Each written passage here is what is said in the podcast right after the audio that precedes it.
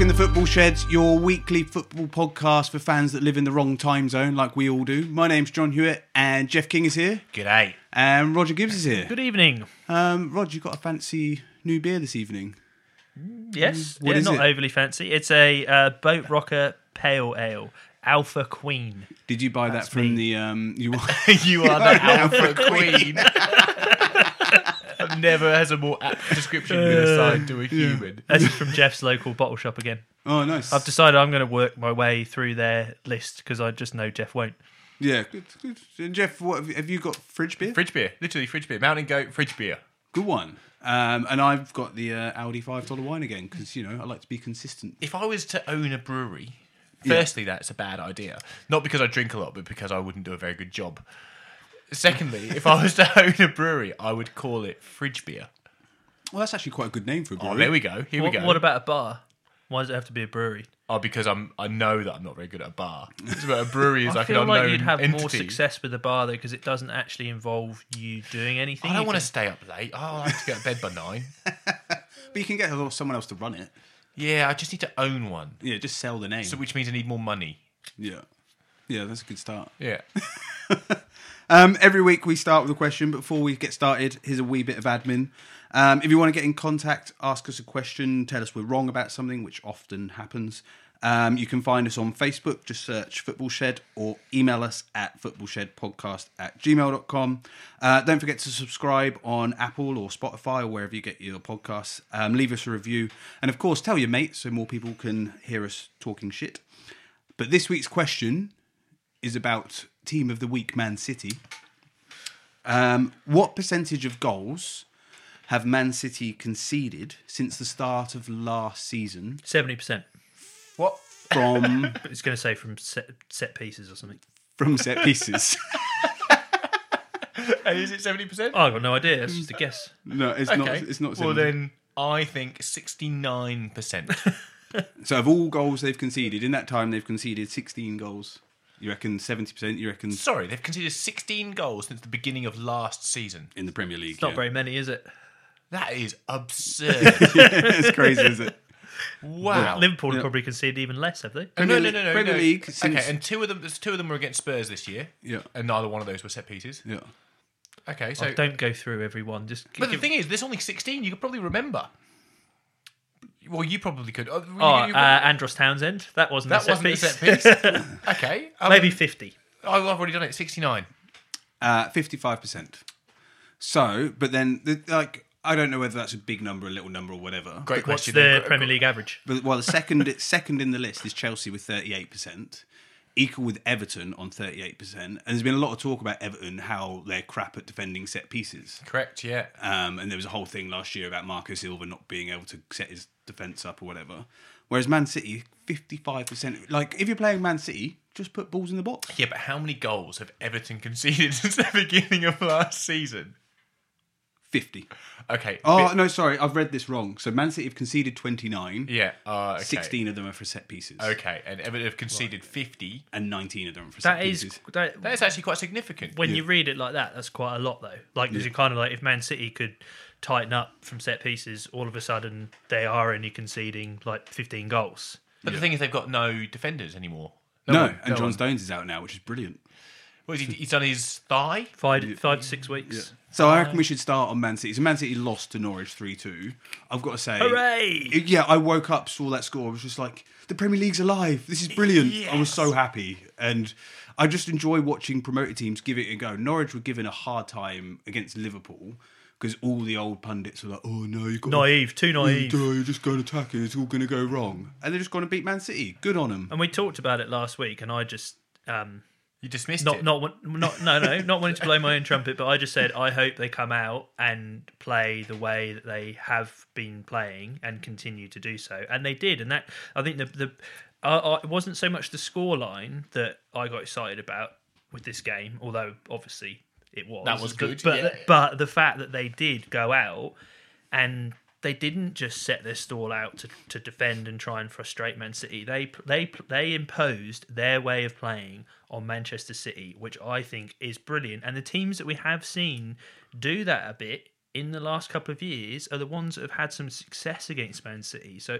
but I think the other thing is, I Norwich hadn't had the greatest start to the year, but I think they certainly have enough quality to to stay up. And when you see them playing like that, it's Well, and they took before, it. before we let Rog completely off the hook, saying that he he called this game. I remember, Roger, you had some statistics that backed up your theory that this game would be ten 0 I think you said that Norwich had conceded the most shots from outside the box out of anyone in the Premier League, and Manchester City had attempted the most shots from No. anyone outside the Premier League. No, that sounds about right. I agree with that. Yeah. we can What- listen back to next you week. are making stuff up now. I said nothing like that. Well, okay. Anyway, We'll listen back to next last week.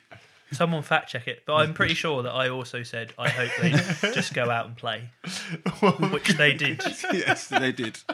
Um, but w- what they did is they went and played, but they also took advantage of the fact that if you get at Man City's defence, they're there's going to be problems. Like if you counter attack, if you just if you can get the ball and go over the top and go quickly, and they've got some decent forwards like Cantwell, who I'd never heard of before the this season. He's young guy, English guy from playing Norwich. for under 21s. Yeah, playing for under 21s. He looks great. Um, Buenda? Buendia? Who, if you remember, Buendia. I, I talked about uh, before the start of the season. I'll give you that one. He was one of the That best, wasn't a best lie. players in the championship last year, and I saw saw a bit of him. And he, they signed him for one and a half million. yeah, one point five. Yeah, He's nothing, and I, I, he was great last year, and I think in this game. Again, he look he, he caused some real problems. Yeah, and and, I and Steeperman. And not not to talk, not to ever give Tim Sherwood credit, but Tim Sherwood came out and said that he could play for Man City. Now I'm not I'm not going to don't get me wrong. Tim Sherwood's wrong. However, Buendia was amazing. There was a passage of play where where he won back Mm. Oh, possession. no, wait, sorry. I missed that. Buendia could play for Man City. Yeah, yeah, not I, Tim Sherwood. I thought Tim Sherwood said he, He could, could play for Man City. I was like, hang on. Oh, no, no, back, no, back no, at my peak. Uh, back in his peak. Did he have a peak? um, but he was waxing lyrical about Buendia, and I actually think rightly so. There was a passage of play that really stuck out, stuck out, Stood out. stuck Stuttgart. You're married to a northerner. It's okay. yeah, yeah, she's not German. No, um, there's, there's, there's a bit of bit of Northern England twang in that. I think. Oh, thanks, Rog. Thanks, thanks. I'm growing up. Um, growing l- up north. Uh, anyway, I digress. The passage of play where he he um, cut out a pass on a Man City attack just on the outside of his penalty area.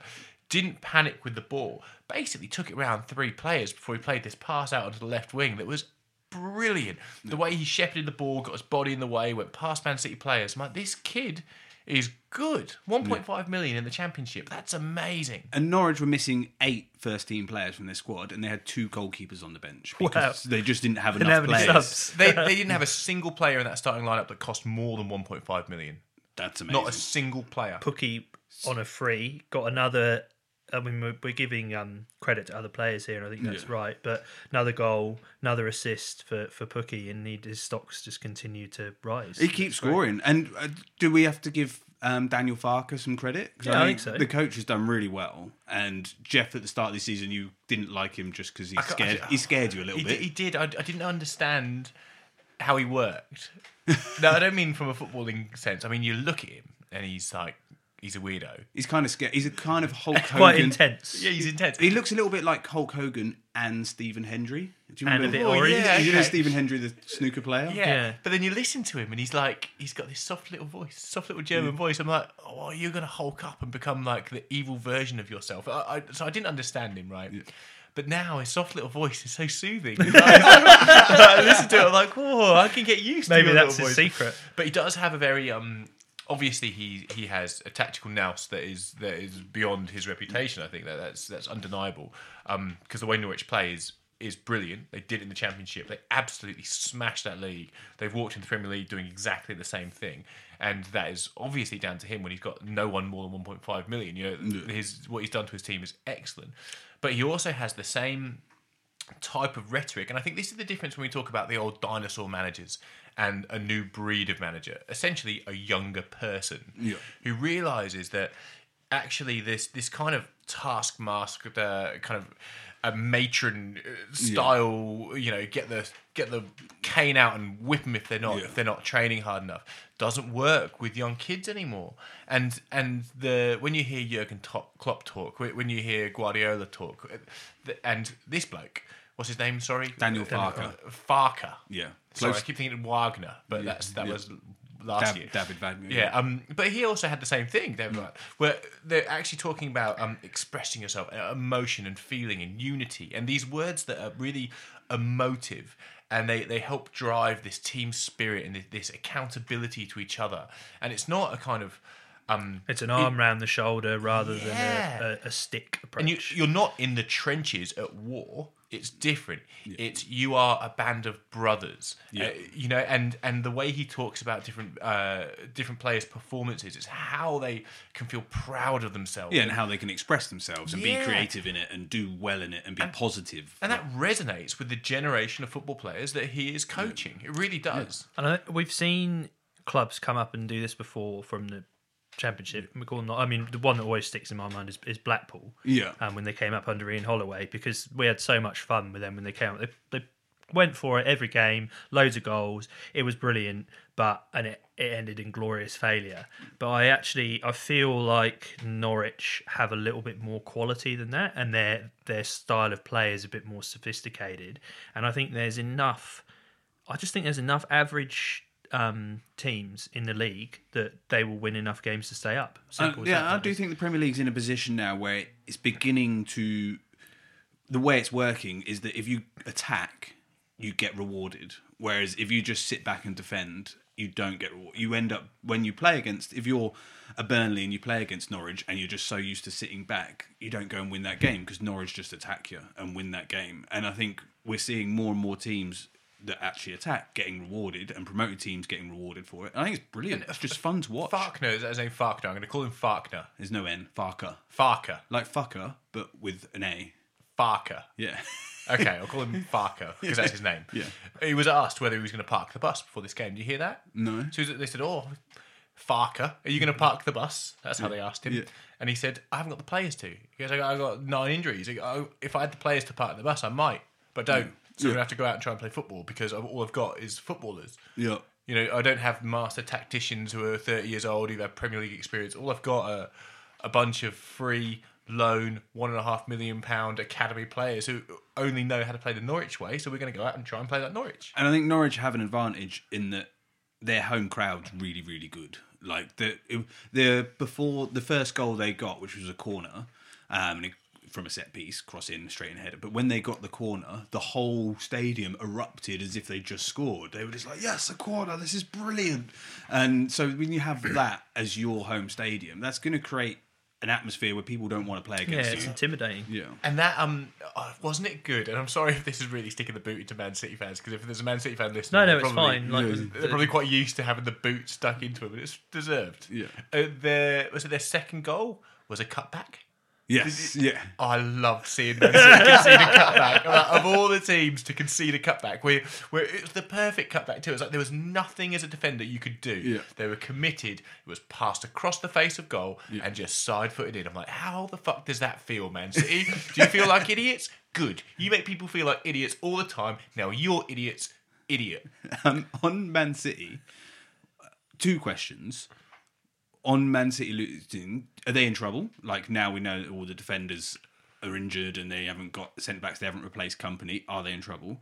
And is Pep slightly condescending when he loses? Because he always comes out and goes, Oh, Norwich are brilliant. They're the best team I've seen. And he shakes all the other players. It just strikes me as really arrogant and condescending in Yeah. the way he loses. I hate it. I do hate it. Same as you, it grates me. So like, every time he and it, every time he plays an FA Cup game or a, or a, a Carabao Cup game, he's always like, "Oh, you know, this team are underrated. You know, best team we've come up against all year or whatever." And and the other manager just like licks his ball sack. and goes, Isn't it? Isn't it great?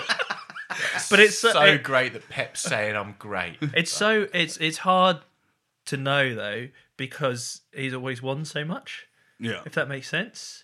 But I I mean I've got a qu- I'm going to um, answer your question with a question, which is I think if Pep Guardiola has many has any weaknesses, is one of his weaknesses the fact that he doesn't like buying centre backs?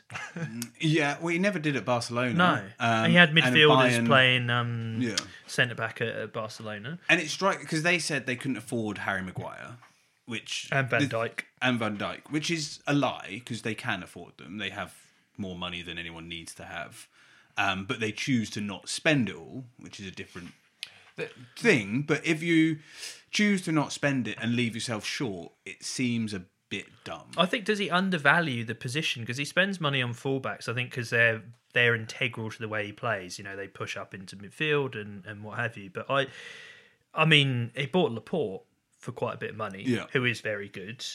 But I, I mean, I I think he's miscalculated. I don't. I think they will still finish in the top two in the league. yeah, of I think course. it might hurt them in the Champions League not having that quality at centre back. Um, and the other like Otamendi is now their only fit centre back. and he's basically Now crap. Otamendi gave the ball away for one of the Norwich goals horrendously trying to play football. He's the weakest defender they have in terms of he's like an old school um, get it if in doubt, get it out defender. Like he's not really a footballer and he makes errors. Now all of a sudden with Stones, I, I was actually one of the things I was looking forward to. Um, with sorry, spit all over the place. Well, but with Mm. Stone, with um, Laporte going out, was suddenly if you've got Otamendi and Stones, to me Stones is the senior partner in that pairing, and I was so- sort of looking forward to him taking on that responsibility a- and being the main man Mm. and saying, you know what, it's not going to matter because I'm going to lead us, and it- Yeah. no one will even notice Laporte being out. And I feel bad because it kind of typifies his career that in these key moments he then gets injured. Mm. Yeah. I- he, And- he and would so be we- devastated from a human perspective. Yeah. The Yeah. kid's got to be devastated right now. Because he's, 'cause he's been struggling to get a run in the team, and now is your run, Yeah. and then he gets injured for five weeks. But I, You- but I just think I mean who now s- suddenly Otamendi is the senior partner. He's Who- it. uh, Whoever you put with him, and I suspect he might put um, it'll either be Fernandinho or Rodri. Walker or Kyle Rodri. Walker, yeah. Um, now, none of those players are a centre back, and their weakness from set pieces certainly isn't going to go away. And I think we're we're talking about a minimum of a six week block here, which is quite a lot of games. Man City play Watford next week. If I don't know if Troy Deeney's fit or not, but if Troy Deeney's fit, you just go right, Troy. Just go and hit. Yeah, them." But what Cause- Watford did to Given that. Arsenal at the weekend, O- Watford have literally got a blueprint to work off of for how to put defenders under pressure. I mean, do you see Tom Cleverley's goal? yeah, yeah. Uh, th- That's what Watford do, or at least that's what they chose to do against Arsenal. Now, Arsenal, for uh, we'll get onto that game, I Yeah, guess. ca- yeah, uh, go onto but it now. the, um, but you can do that against Man City, probably just with you know picking pockets just as well. But uh, okay, so we'll, we'll move on to the Arsenal game Mm. did you have a sense of oh okay i'll rephrase this did you genuinely laugh out loud wherever you were when you saw that david luiz gave away a penalty no, I, I didn't laugh out loud, but I did think I'm going to have to stop defending him on the shed. Yeah, because I was just like, I think I've run out of excuses now to slippery go. slope. Oh, I can't defend him. i genuinely laughed out loud and i caught myself going because I was I, I, did, I didn't watch the game live I watched the hi- I watched the highlights but I'd read the match report Yeah. before I watched the highlights and as soon as I got down to a penalty by David Luiz I was like of course. oh Well, dear oh dear well, and like Arsenal looked okay. Like Aubameyang's brilliant. Such a good finisher. Yeah, his first goal he took a touch and spun and put it in the bottom corner I'm Yeah, like, he just- great He's Yeah. brilliant, and he's one of the best strike finishers in the league. Um, he's up there with a kind of Aguero standard, but Arsenal just managed to throw it away, and like Watford have been awful all year. They're two 0 up, just win the game, but they just managed to lose it for themselves. Same old Arsenal. But Socrates was was the thing is both th- their areas by centre backs. Socrates trying to play it out. That was a disgrace. Do you on the? I, I can't remember if I mentioned this last week, but on the playing it out, do you think the goal kick rule, the change, has just made it harder for teams because people think Got inside their head. didn't Yeah, it? you think, oh, I can do a goal kick three yards to go my closer, right yeah. and go closer. Actually, they're just making it harder for themselves because you're just going, well, if you press me three yards closer to the goal, you're basically going to score. I agree. They panic, they, and that's exactly what happened to Socrates. So because he's so close, he he panics when he's on the ball because he's actually closer to goal, close to his goalkeeper, has fewer outlets. He can't when he gets the ball away. His his outlet options are, fur, are closer than they would have usually been, and that in itself, if you're not a ball playing centre back, that's uh, it's a panic inducing situation. That's what we're seeing. Uh, I think Watford did a great. That you you look at those defenders and you think there's a there's a calamity in there, whether you're down or not. And the thing is with that game, you watch Watford. So Watford tried that over and over and over again, and Arsenal kept on playing it short from the back over and over and over again.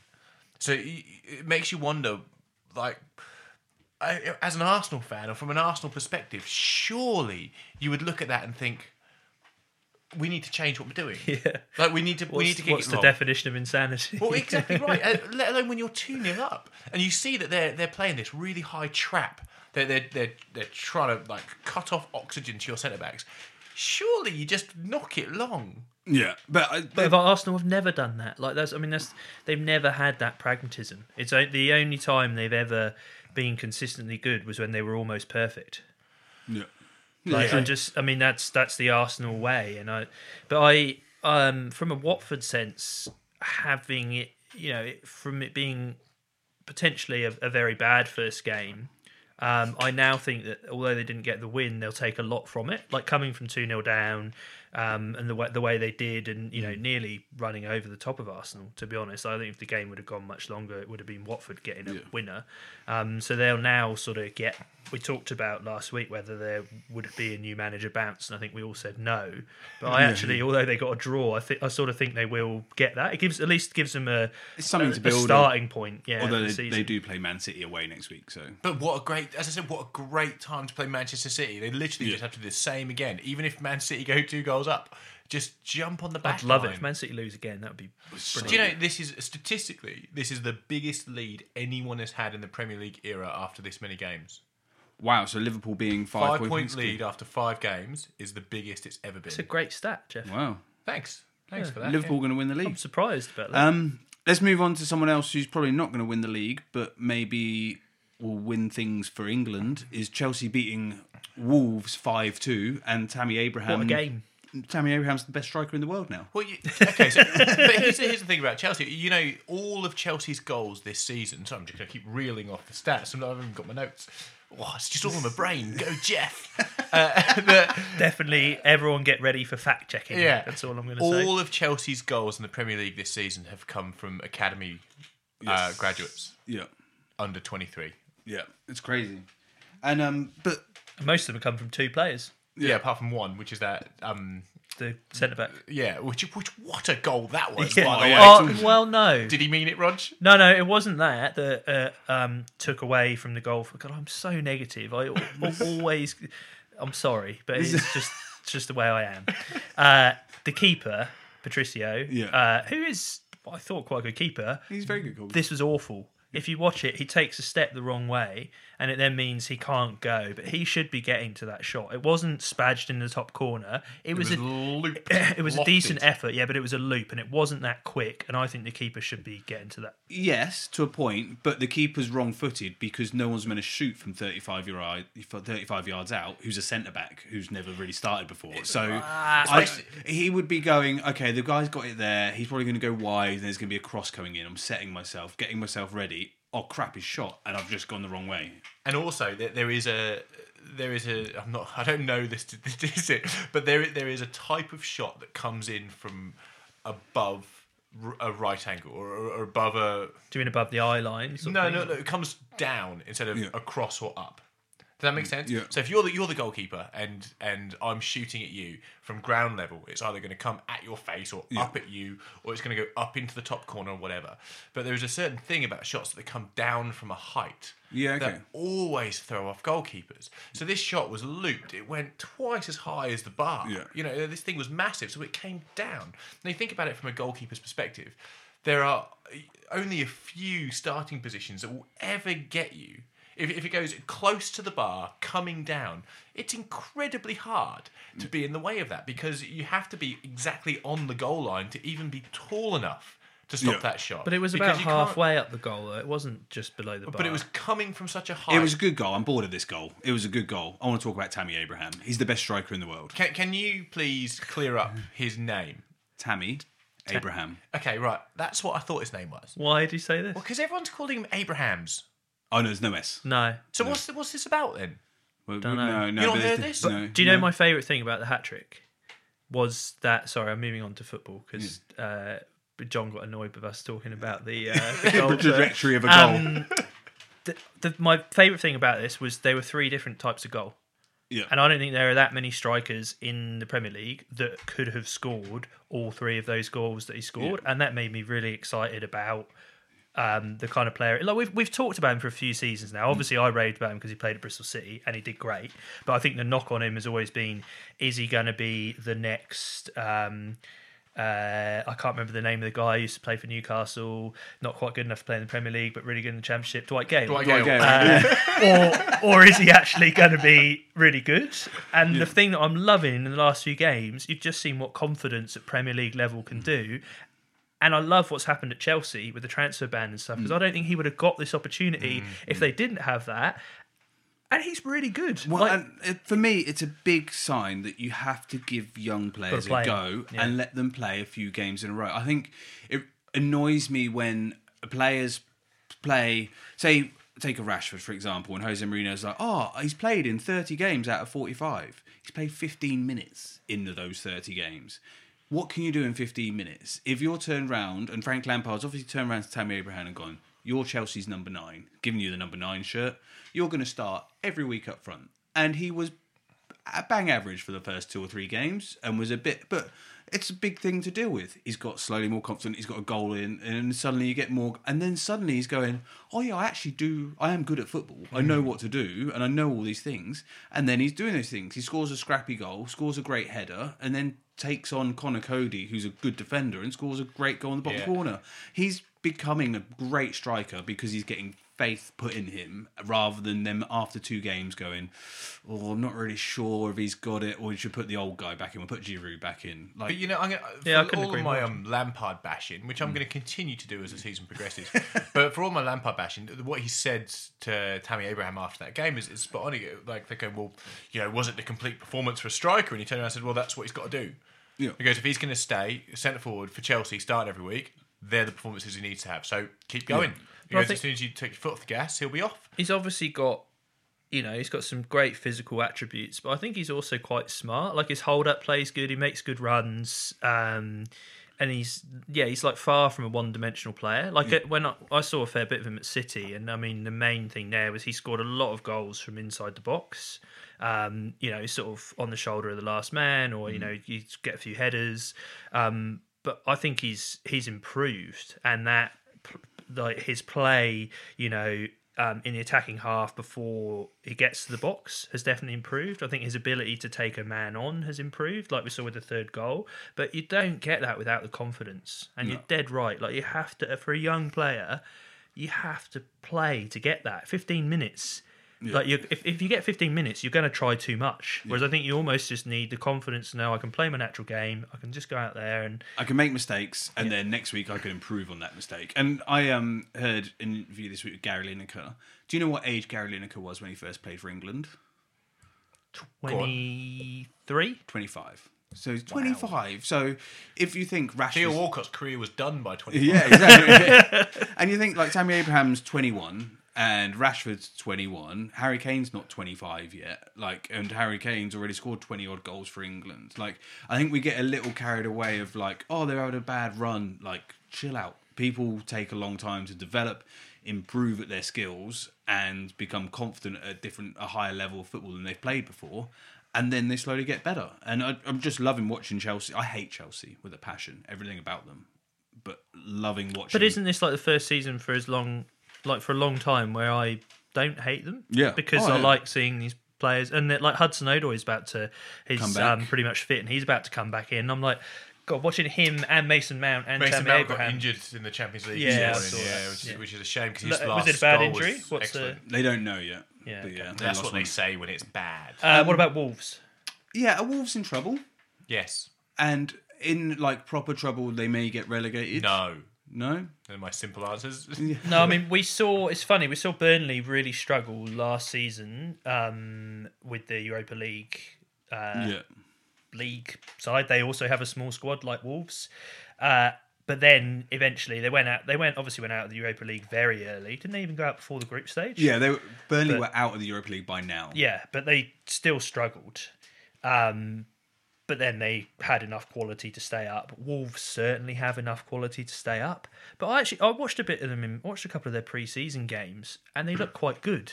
So I'm at a little bit of a loss as to why things have started so badly and so I automatically go, oh, it must be because they played so many games. Yeah, I don't know. I don't know whether they refreshed their squad enough. Like they did so Mm. well last year. So complacency? is it? yeah, I don't know if it's a bit of complacency or whatever. But I have a theory about Wolves that Jose Mourinho is going to be their manager before the end of the season. really? So- You're not saving this for knee jerk of the week? No, no, no. bring it out now. But um, because Jose's waiting, Waiting in the wings. waiting in the wings for the perfect job. Wolves are basically run by that Portuguese um, Jorge Mendes. super Yes, agent. Oh, Yeah. who's Jose Mourinho's agent. They have a lot of Portuguese players and they have a lot of Portuguese players coming in. And it just seems to make sense to me. It'd be the kind of club where he could go in and then he's like, yeah, I'll turn them into a top four club. There's a big budget, there's plenty of money there. They're not really in a rush. Um, they're doing they're going about it in a good way with their dodgy agent. Um, so I just think if if it goes badly for another three or four weeks and Nuno Espirito Santo leaves, I think Jose's the first. Hope he man. doesn't. Two things. I, I think Mourinho will be Real Madrid manager before Christmas. Yeah, okay.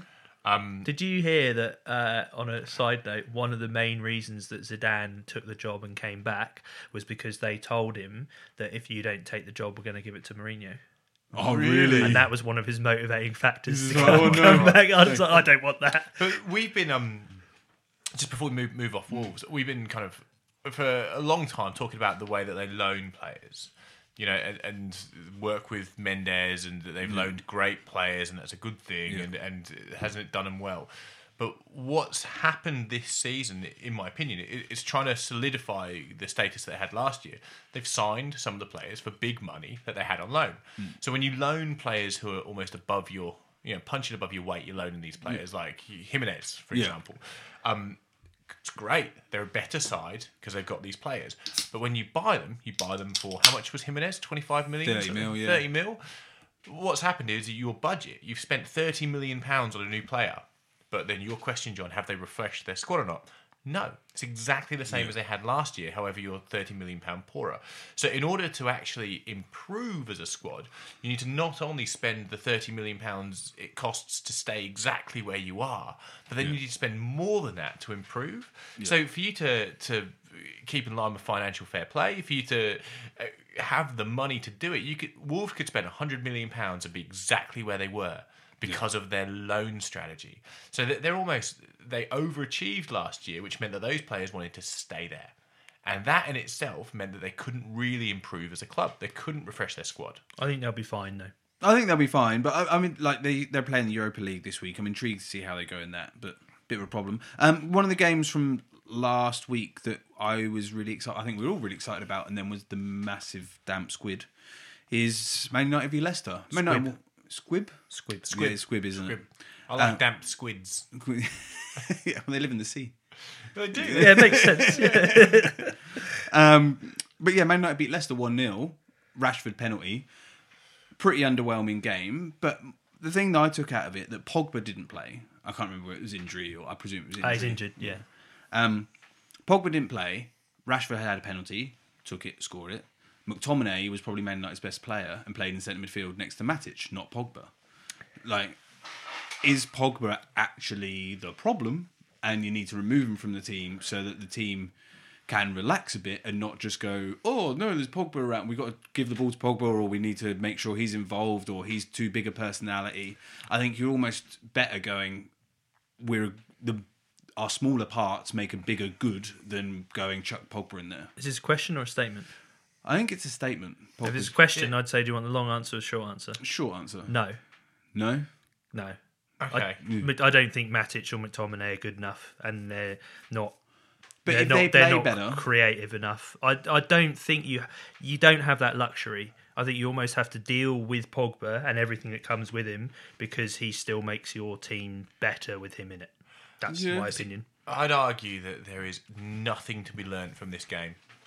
Yeah, true. Uh, I, I know that sounds that sounds bad because usually you go, okay, well it means that United have got the resilience. You know, they can grind out a one 0 when the pressure's on, when people are saying they're not. Like, you could you could create uh, a, d- a- a- a rhetoric that surrounds this game that could really kind of sell it as what it teaches us. But I genuinely, unless you are gonna sit down and pull apart passages of play, if unless we're a, we're a coach at United or a coach at Leicester, there is nothing to be taken away from this game of football. Well, I, I, there's one thing I would like to say, which is that when Man United were good, which is a long time ago now, they made a habit of winning games for long periods 1 0. And Man United have not been able to do that for a long, long time under a succession of managers because they haven't been good enough defensively. Now, Harry Maguire was good again in this game, and you looked solid at the back. And I think Leicester have quite a lot going forward. So, whilst it wasn't a brilliant game, I I think that I don't necessarily think that winning one 0 is, is bad for United because it's been a long time since they've been able to win one 0 No, but this, this is my point. It- Winning one 0 once is not. No, Uh, it's, it's no, not, I know. it's not valid. Yeah. like a, a If, it, pattern if, of if, it, going, if yes, it's they a can- if it's a one off, then who cares? yeah, that's, that's what I yeah, mean. There's, yeah, there's yeah. nothing that can really be taken away. Is, is like we're gonna we're gonna really understand where both of these clubs are at after this game. De Gea um, Signed kept, a new contract as well. signed a new contract, but he kept a clean sheet, um, and it's the second clean sheet he's kept at Old Trafford this season, which is the same amount as he had in the whole of last season. at Old Wow, that's a Trafford. shocking stat. Yeah, and you'd think De Gea, good goalkeeper, um, and so the fact that we've started not conceding is a good sign for Man United, and we're sat in fourth. And if you thought of Solskjaer, I don't know if any facts bear this out or not, but just in my head, I'm kind of like the attacking. Maybe it's because he was a striker, but I'm kind of like the attacking side will be okay, but defensively or a bit suspect. Yeah. Yeah. But I would. Um, I just want to fact check us on this game as well because I Oh, yes. uh, last week, um, leading into the game, I suggested that Leicester's record at Old Trafford might be okay, and you thought about it and then agreed with me, or at least didn't disagree. Um, but uh, Man United are unbeaten in their last nine games against Leicester, one six, drawn three, and I think Leicester hadn't won there since the 1980s. yeah, right, yeah, yeah. So not bad. They're not a bad record. Most teams against Man United haven't won at Old Trafford since the '80s, so that's kind of standard. So their, their record is pretty. Brendan Rodgers has also lost eight of his ten games. Now uh, he's lost nine of eleven against, United. Yeah, that, that was my uh, Hmm. my fear. Before we go on to some more of the popular teams, I, I just want to move something up the running order, Good. Oh yeah, go on. which I think was my goal of the weekend. Oh yeah, Southampton. Southampton. Oh my god! Can you please pronounce his name? Ginepro. Is that how you say it? Ginepro? Yeah. Yeah. Oh, I can do that one. Yeah, Ginepro. Yeah, Yeah. Oh. silent D. yeah. De Ginepro. No, No.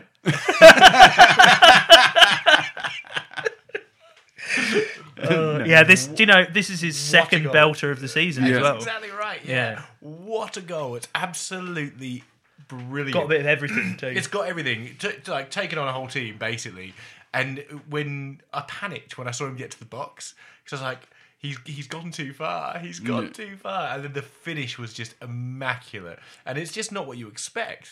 My favourite bit about the goal was the initial bit where he holds off the Sheffield United guy. He could was have gone all down, over him and yeah. fouling him. Could have gone down, but I was like, shit, this guy is strong. Like he holds him off, and then compl- does a couple of players like a kipper. Yeah. and you're like, wow, like there aren't that many players that can do both those aspects. and then have the have the the presence of mind to he didn't really take it past the last, last play he let the ball take it past the last play you know he didn't act when the defender had had predicted he would you're like oh it's got oh, yes Mm. like it's absolutely phenomenal goal And and right, I'd- the strength is what did it that's the premier league that strength I think Southampton are quietly doing okay. They're sat in tenth. They're on seven points, which is one point off third, um, which is ridiculous. Um, and they're quietly going about the things. They actually play Bournemouth this week, who are sat on the same points, same goal difference, just one point above because they begin with B, I guess. yep Um, but they play each other on the Friday night. So whoever wins that game goes and sits in third for the weekend. I think that's a mildly big game. Like if you're Southampton, you suddenly just go, yeah, suddenly we're straight into third. It's going to do a huge amount for you. But I sort of Oh, absolutely bit of a think we're- derby as well, not Yeah. like you know South Coast derby. I, I think we're going to hear a bit of this guy. Like I, don't- I don't think that's the end of him this year. I think he looks really exciting, and Hmm. um, you know he They like paid like 18 million for yeah, him, it was a bit, but and there are definitely some similarities with Mane in terms Yeah. of speed, strength. Yeah. Like he, you know, can Tricky. score can score a goal. Yeah, I just um, so I think you know exciting for Southampton fans. Really exciting. Um, a couple of other quickfire Premier League games before we go on. Spurs won 4 0 at Crystal Palace. And as we now all know, they're going to win the league.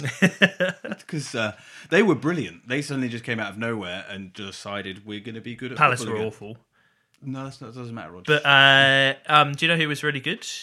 Um, which I don't know whether it's a sign of things to come or he's always been a bit inconsistent. But um, Serge Aurier was Yes. brilliant from right back, like just rampaging up and down the right flank. Uh, you know, um, balls into the box, combining with with Sun, um, and Sun Sun looked great as well. And I, I just thought um, he sort of definitely put his hand up for claiming that.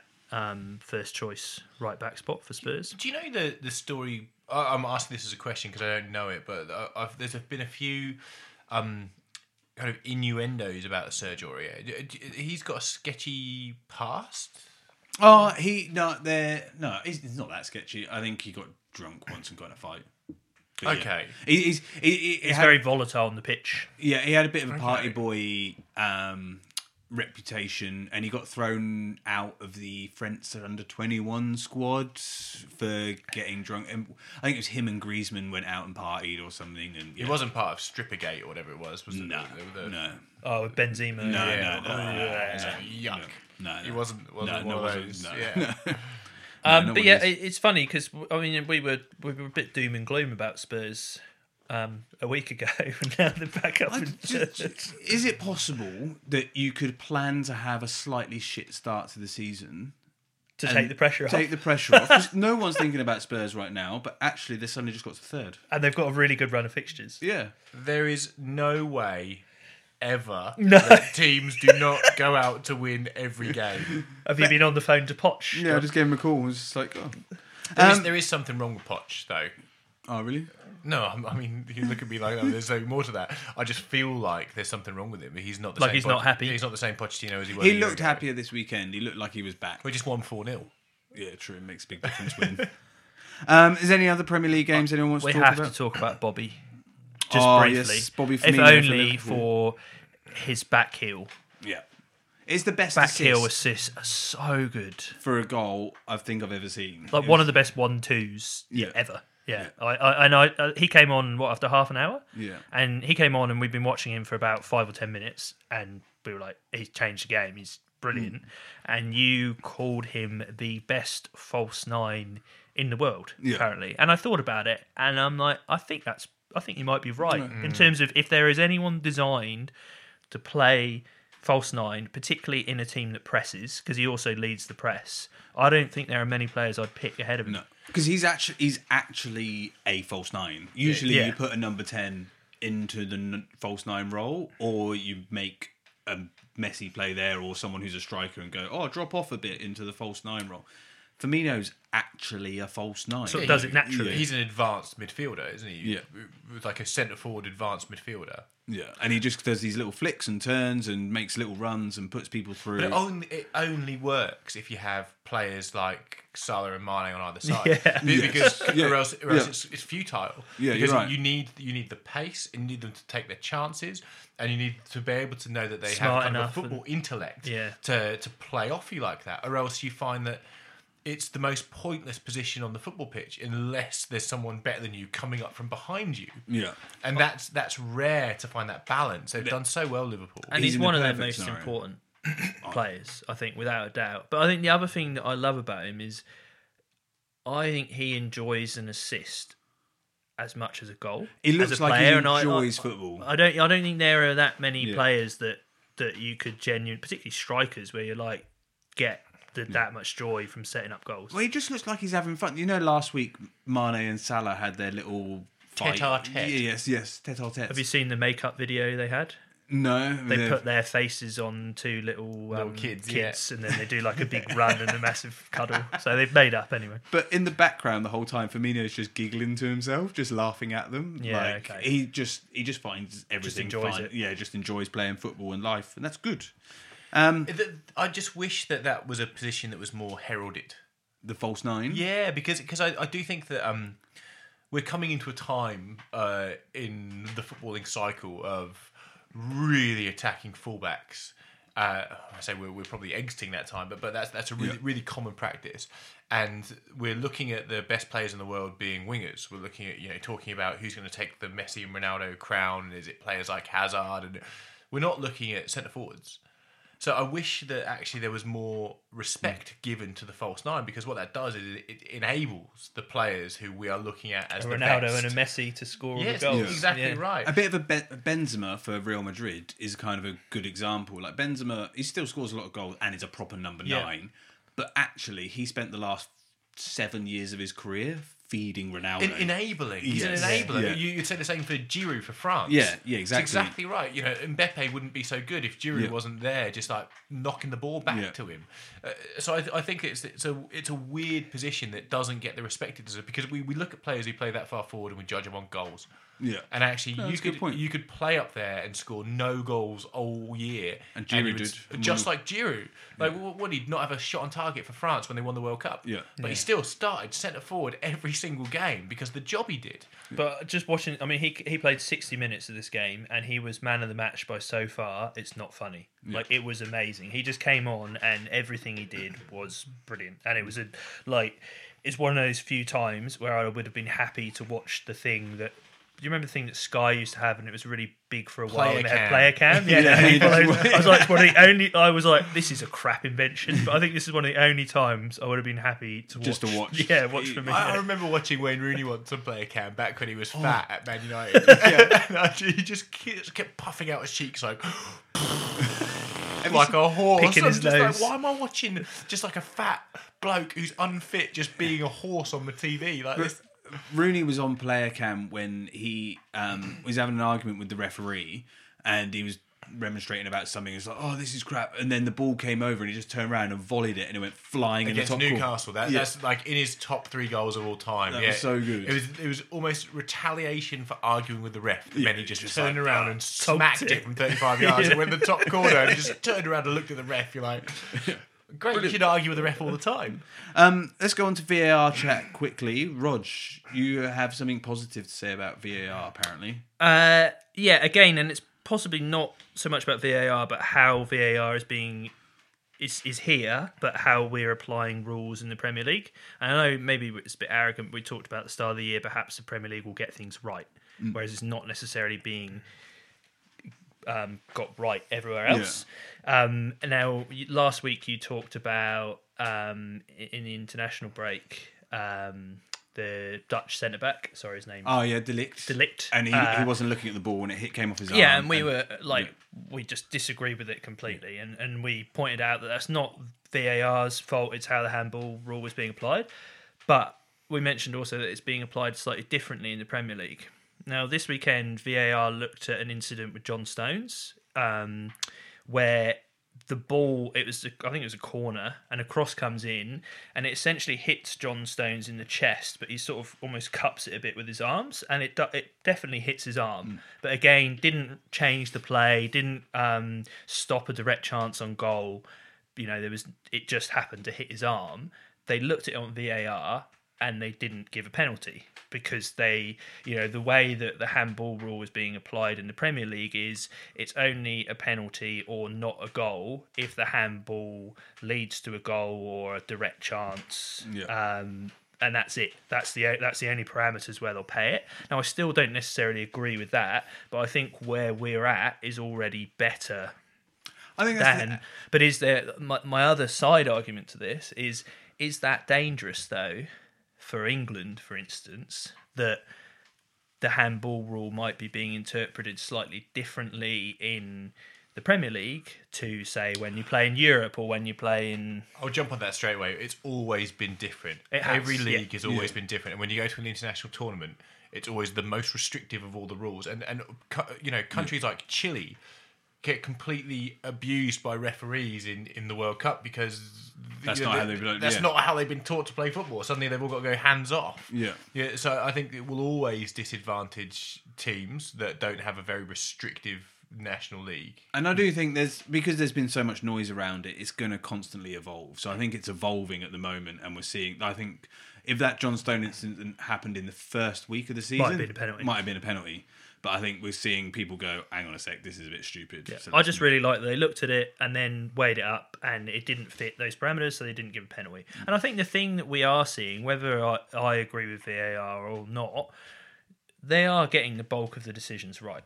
Yes. Yeah. yeah A- and when definitely. there's doubt, they are leaning to the way of the initial decision made by the referee, which is always the way we'd want want it to Yeah. go. So Yeah, it's getting better. Um, quick one on the Champions League that happened this morning. Um, in my opinion, the group stage of the Champions League is a bit boring because it's so seeded that there's two massive clubs, two not so good clubs in a league, and then they all play each other, and then the two massive clubs get through. For the last five years, it's basically 98% of the people that get through are the richest clubs. So boring, but there's always one group that's a bit more difficult. though. yeah. Alfinger Haaland's son of Roy Keane fame scored a hat trick this morning for Red Bull Salzburg. Um, and that was my most exciting Yeah, point I in the saw Champions that, and I League. was Yeah. like, even he was born in the UK, obviously. He's a Leeds United fan. Yeah. Oh, there you go. Yeah. Yeah, I saw that and I was like, wow, that made me feel old because I Alfingi Haaland's son is obviously quite old, and that means that we're old. And, the, the um, best thing that happened in the Champions League this morning was the Ross Barkley, Willian. Um, Well, I didn't see Jorginho's this. What, what penalty happened? argument. Oh, did they have a bit of a? they had a they had a bit of Kerfuffle. a, yeah they had a bit of a kerfuffle. Chelsea got a 88th minute penalty. They're 1 0 down. And to equalise, Ross Barkley has come on as a sub. And they get the penalty, and he's like, "Oh yeah, I'm going to take it." And Jorginho and Willian have been on the pitch, and they were designated on-pitch penalty takers. But Ross Barkley is the designated penalty taker if he's on the pitch. So they had a bit of a tete-a-tete about who should take it. Barkley should ended up taking it, and then missed. But they're idiots because if Barkley is the penalty taker and he's on the pitch, it doesn't matter if he came off the bench; he's the penalty taker. Yeah, it- the and I think the to Ross Barkley. Okay, I'll start by defending Ross Barkley, and then I'll rip him a new one. Yeah, uh, it would have been pretty confusing having everyone just like chirp in with "I want to take it," "No, you want to take it," "Who's taking it?" Like, and and there were there were defenders prolonging the situation. The whole thing would have been quite confusing, you know, off putting. However, watching the footage, like all of this is great on paper. Watching the footage. The kind of arrogance Barkley shows really turned me off. Yeah. Like, the, like you should see that he puffed his chest out, and kind of tapped himself, like I've got this, I've got this. Yeah. Step away, step away, and just from a body language perspective, i that's not nice. It doesn't seem at that point. I don't want to be his friend. Yeah. He didn't put himself a- across well. Like, you want him to be confident in the scenario, but you al- also want him to go, Team player. yeah, like, I've just come on. I'm cool to take it. But if, if I, in that scenario, I want the player who's been on the pitch 80 minutes to take it. I Really? don't want, yeah, I don't want the person who's fresh because the person who's fresh isn't match. Like, they're, How fresh was he? Like, he'd been on like five minutes. but I, I just with all these things, I just feel the manager has to make it very clear what the expectations are around penalty takers. Yeah. and if that's part of it, that if a guy's only been on the pitch for ten minutes, it it should be the designated penalty taker that has been on for longer. That should be clear. I think what you want what the defensive team or the keeper wants with a penalty is any sort of uncertainty because exactly it right, increases yeah. the chances that they'll miss.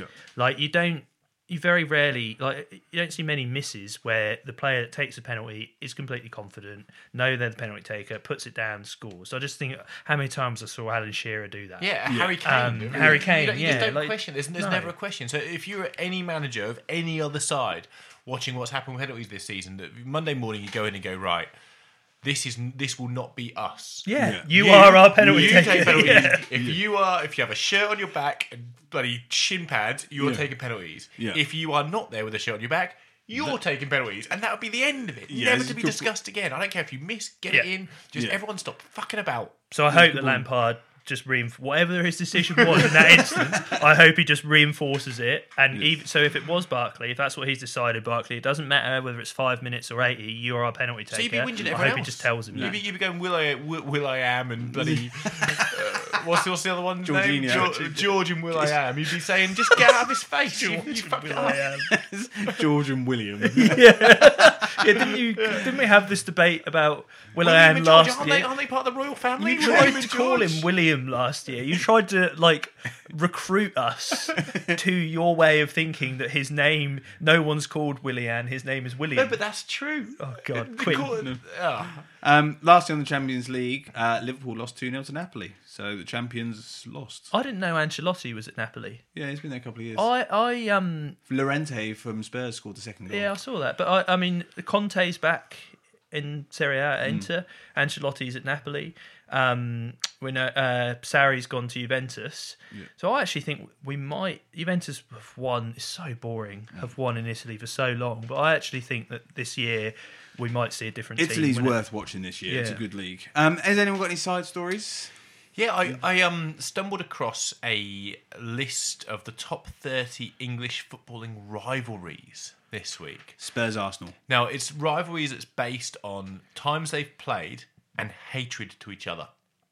Okay. But decided by who? The people who hate the other people.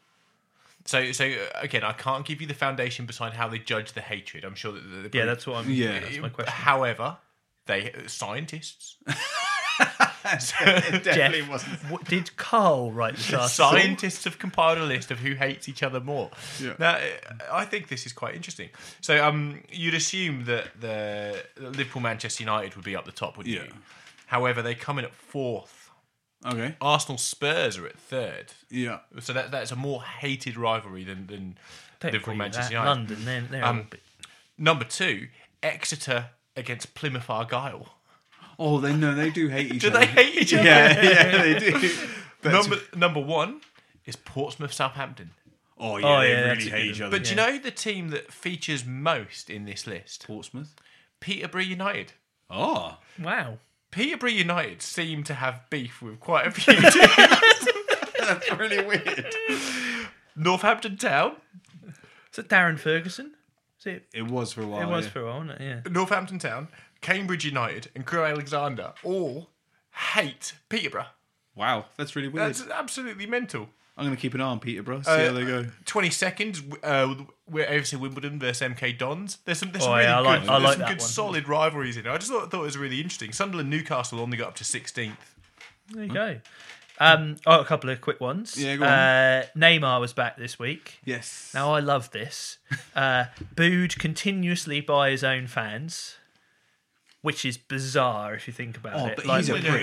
he is. I completely Oh, agree. But like, as is a, it is it bizarre? No, it's not bizarre because of who he is. But I mean, if you looked at like if you're an alien that came from outer space and you didn't know anything about Neymar, all you knew was that they signed him for lots of money and he's one of the best players in the world and is then completely booed by his own team. It's a bit. if you saw Neymar in the streets just walking around Melbourne, would you just boo him? You'd boo him. I'd boo him. But the thing is, he Prob- offered- no, I don't. I'd kick him. I think. And then he, he I'd offered just to kick chip his- in, kick chip his in own- twenty million pounds of his own money for his own transfer fee.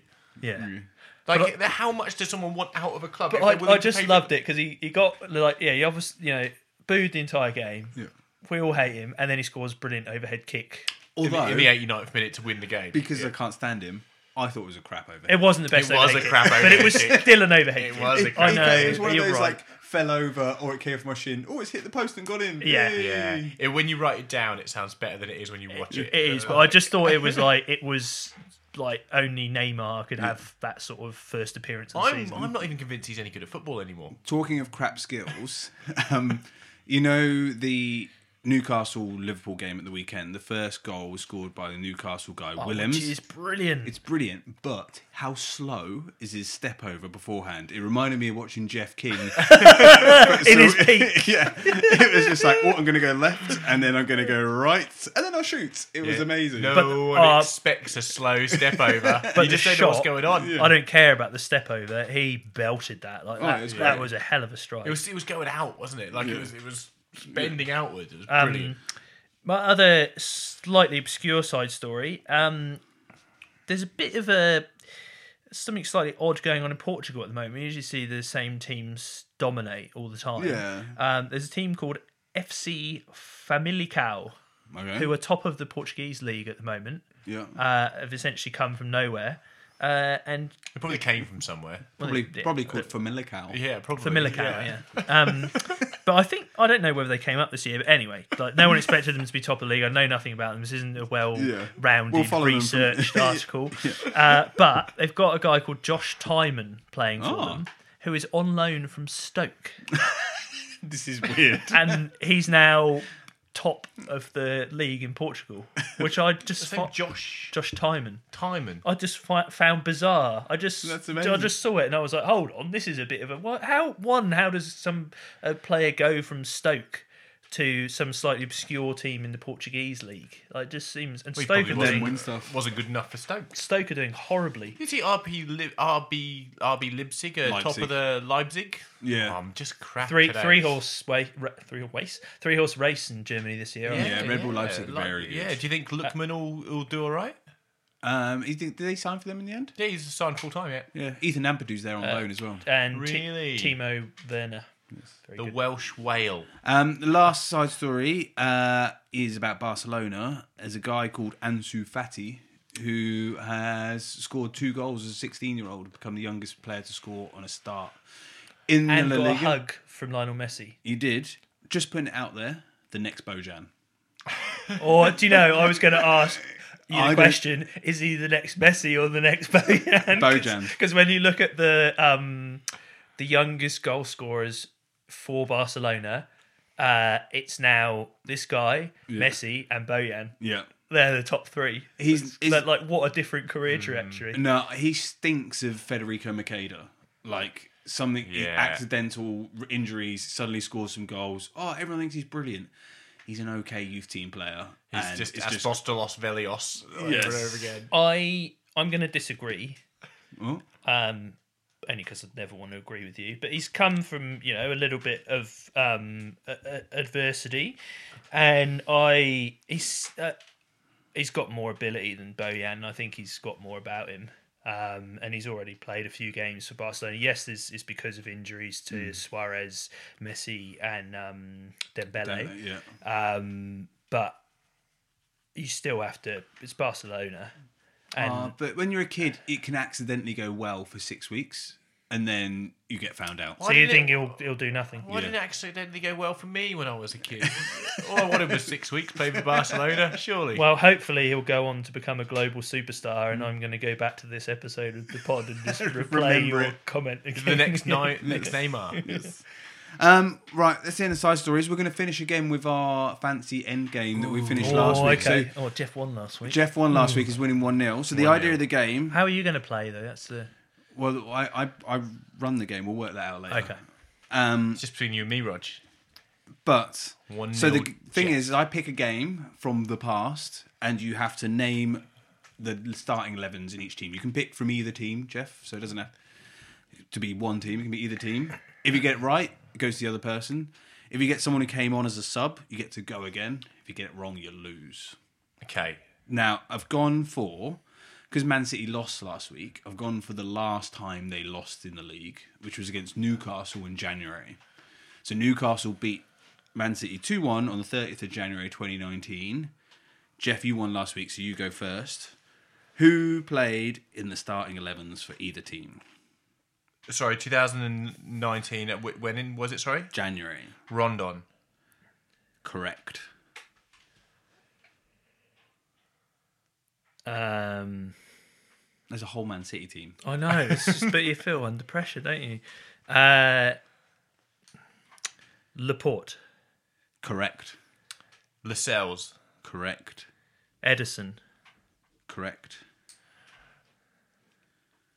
Ooh. David Silva. Correct. David Silva. That was a risky one. I know. that was so risky. I love the tension in the room. Um, What's it going to be, Rog? Think of all the Man City players. There's 11 of them. We've got two so far. Come on, there's loads of them. Zinchenko. No. He's been left back. He's the first choice left back. No, so you lose. You could have had Carl Walker, John Stones, Danilo, Kevin De Bruyne, Fernandinho, Danilo Ra- played. Raheem Sterling, Sergio Aguero, Leroy Sane. Yeah, yeah, Oh, do you yeah. don't mind But it? then you're like, because I'm like, well, if Silva played, then maybe Bernardo Silva didn't play, or maybe Sterling didn't play, or maybe Sane, because there's all the rotation. My next guess risk. would have been Gundogan, So I'm which like- means you would have won. I'm like, You would have they have definitely no left back. Zinchenko is their only left back, but this is like the one game that Danilo played. Next, next week, I'm going to play this game because I think you're both shit at it. Yeah, we didn't do very well there. Uh, can you What do you read off mean? the? I did well. You- oh, shut up. You read off the Two-nil. Newcastle. uh, Newcastle was Dubravka, Yedlin, Shah, Lascelles, Shaw, yeah. Lejune, who I've never heard of, uh, Matt Ritchie, Iose Perez, Hayden, Longstaff, Atsu, and Rondon. Yeah, I definitely panicked a bit there. the pressure. See, I reckon. Whereas if you gave me that, I reckon I could have a good stab at writing out both Yeah. those teams. Well, it's but, uh, performing under pressure, Rog. That's yeah. the thing. That's why I'm 2 Can't 0 do it. up. You're yes. fat. two 0 Oh, it's not a good start, is it? Um, has anyone got anything before we go? No, it's great to be back in the shed. No, I think we're going to have to stop this game. 'cause, Uh, I don't like Jeff winning anything. Well, thanks for listening, everyone. We will be back with that game again for sure next week. Uh, Just- are you going to be on board? How, c- how can we all play? I well, want to. maybe, well, maybe because Jeff won this week, Jeff has to pick the game next week. Yeah. and then we play. Okay. Whoever wins will play, picks the game. I like Would just it- winning. It's fine. I feel I'd like us all to do it. We need like an independent arbitrator. Adjudicator. To, uh, anyway. But anyway, we'll be back next week. Thanks for listening, everyone. Um, don't forget if you want to get in contact, ask us questions, or tell us we're wrong about anything, which we probably are. Um, just find us on Facebook or shoot us an email at footballshedpodcast at gmail.com. Bye, guys. Thank you. See ya. Bye. All right.